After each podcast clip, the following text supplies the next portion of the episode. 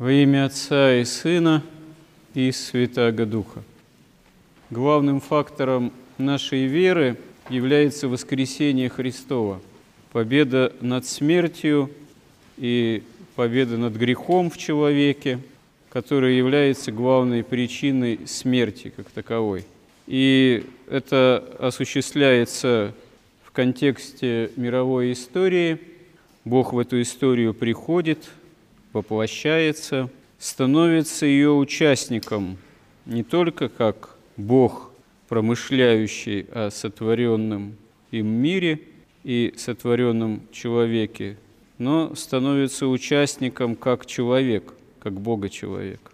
Когда Дух Святой сходит на апостолов, это уже явление вслед за воскресением Христовым, может быть, самое важнейшее и в мировой же истории как таковой.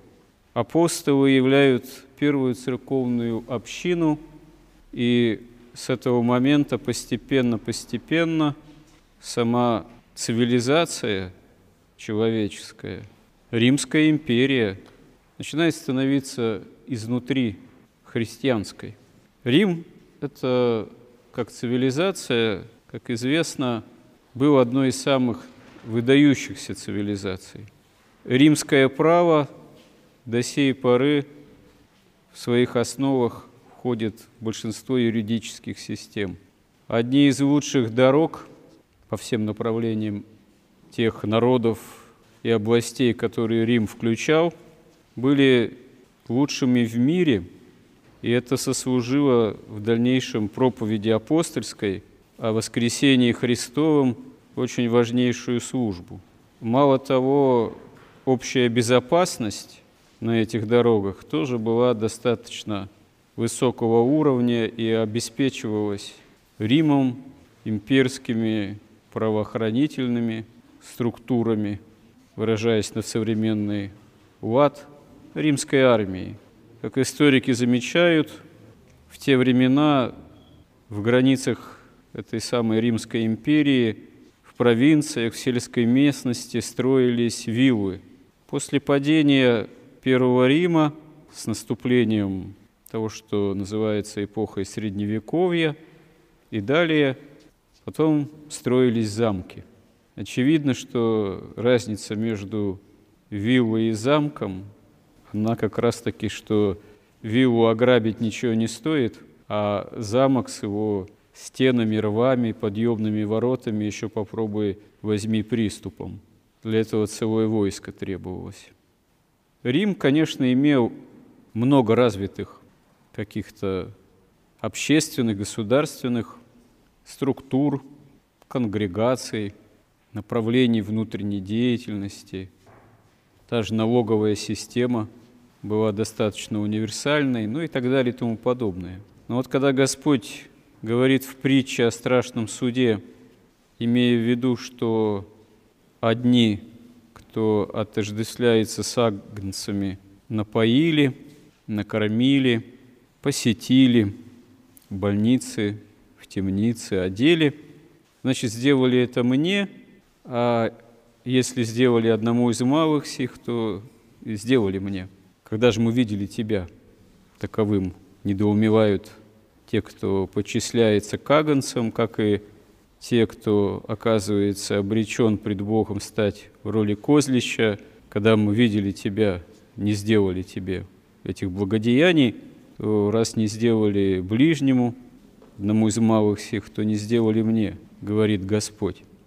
Когда Господь эту притчу произносил, несмотря на то, что действительно цивилизация римская вокруг была достаточно развита, все-таки это звучало с такой большей, что ли, убедительностью, потому что действительно голодных, жаждущих было множество, системы такой здравоохранения и вовсе не было, хотя врачебное искусство имело место быть, но никаких всемирных организаций здравоохранения, Роспотребнадзоров, районных поликлиник, диспансеров по тому или иному профилю психоневрологических клиник просто не существовало.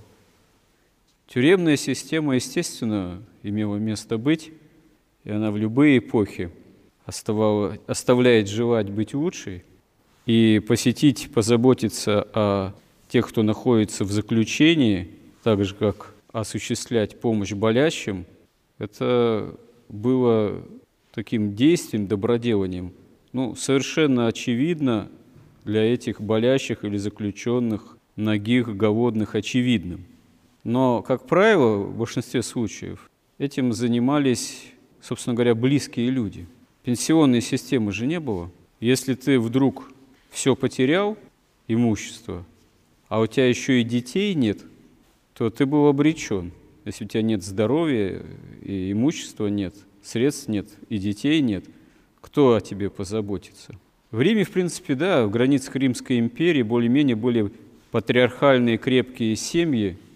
Ценность семьи, она была одним из главных приоритетов в римском обществе, хотя тоже со своей спецификой, но тем не менее. Поэтому заботились о бедствующих прежде всего их родственники. Если родственников нет, то пенсионный фонд ничего бы не мог сделать. Организация соцзащиты тоже, потому что их не было. В дальнейшем историки говорят, что с появлением христианских общин постепенно ситуация эта начинает меняться несколько, потому что появляются люди, исполненные такой любовью во Христе и ко Христу, что они не только членам семьи готовы помогать, а и множеству других людей. А разного рода направления деятельности, так сказать, все-таки какие-то там конгрегации, бригады, они уже были к тому времени развиты по роду деятельности же. Там могильщики были, своего рода, так сказать, артели, бригады, ордена. И в той или иной род деятельности, который был связан в том числе с услугами для населения и социального характера, стал проникать христианский дух. Самоотвержение, доброделание, служение. А в очень такой долгосрочной перспективе, ведь, собственно говоря, вплоть до наших дней, некогда христианская, ну, западноевропейская, в первую очередь, цивилизация, она стала все такой больше гуманистической, именно же благодаря христианскому духу вот этого вот служения и доброделания. Правда, к сожалению, со столетиями в наше время уже и при развившейся системе социальных благ, пенсионной системе, разнообразной там соцзащите, разных фондов, государственных, коммерческих. Это, с одной стороны, благо для обычного, порой бедного, больного человека, но это и обернулось своей изнанкой, поворачивается ныне уже какими-то совершенно в плане духа евангельского и нравственности отрицательными сторонами. Даже если не брать всякие там вот эксперименты с пандемией, карантинами и прочим, уже начиная с середины двадцатого столетия, даже раньше, западный человек активно перестал рожать детей, потому что нет нужды. Пенсия обеспечена, старость обеспечена государством, пенсионными системами, а не детьми, которых надо иметь не только потому, что Бог дает, а потому что надо себе старость обеспечить. Это перестало работать, что привело к ряду серьезных кризисов, потому что пенсия-то, как известно, обеспечивается за счет молодых, которые работают и отчисляют в пенсионный, так сказать, фонд, ну, соответствующие налоги. А если таковой молодежи становится все меньше, то кто же зарабатывает на пенсию старикам? Ну, это только одна, так сказать, деталь в сложной мозаике, вот одна составляющая сложной мозаики всего происходящего. И нас скорее должно в этом контексте занимать то, а в каком качестве мы выступаем как способные, необходимо должны быть способными христиане к доброделанию. Вот когда действительно Христос эти слова говорит, это, в общем-то, понятно. Сейчас уже не так понятно, потому что где эти нищие настоящие? Не те, которые у метро там, или у храма даже профессионально собирают средства. Где те голодные? Сейчас все-таки с голоду так не умирают? Где те больные, которых надо посещать, а тем более заключенных? Ну, конечно, иногда какие-то акции проводятся тоже, церковный там сбор средств на тех, кто в заключении. Есть область тюремного служения среди церковных, внутрицерковных направлений, не только внутрицерковных, но церковных направлений деятельности. Но, как правило, современный христианин, он же идет посещать болящего кого? Своего же близкого, как правило, родственника. Вот. А если кто-то в заключение попал, там, под следствие, действительно, от тюрьмы, от сумы не зарекайся, тоже кто помогает-то в первую очередь? Ну, тоже свои же родственники. Ну и так далее и тому подобное. То есть очевидность для современного христианина, что надо творить такое вот добро, чтобы оно стало насущным, чтобы оно стало основой жизни, сердцевиной, воздухом, дыханием, она как-то по разным вот этим причинам поутратилась в наше время. Но здесь, конечно, что важно понять, понимать. Не то, что надо действительно последнюю квартиру продать и всем бомжам в округе раздать средства, а потом стать тоже самому одним из них. Нет, конечно же.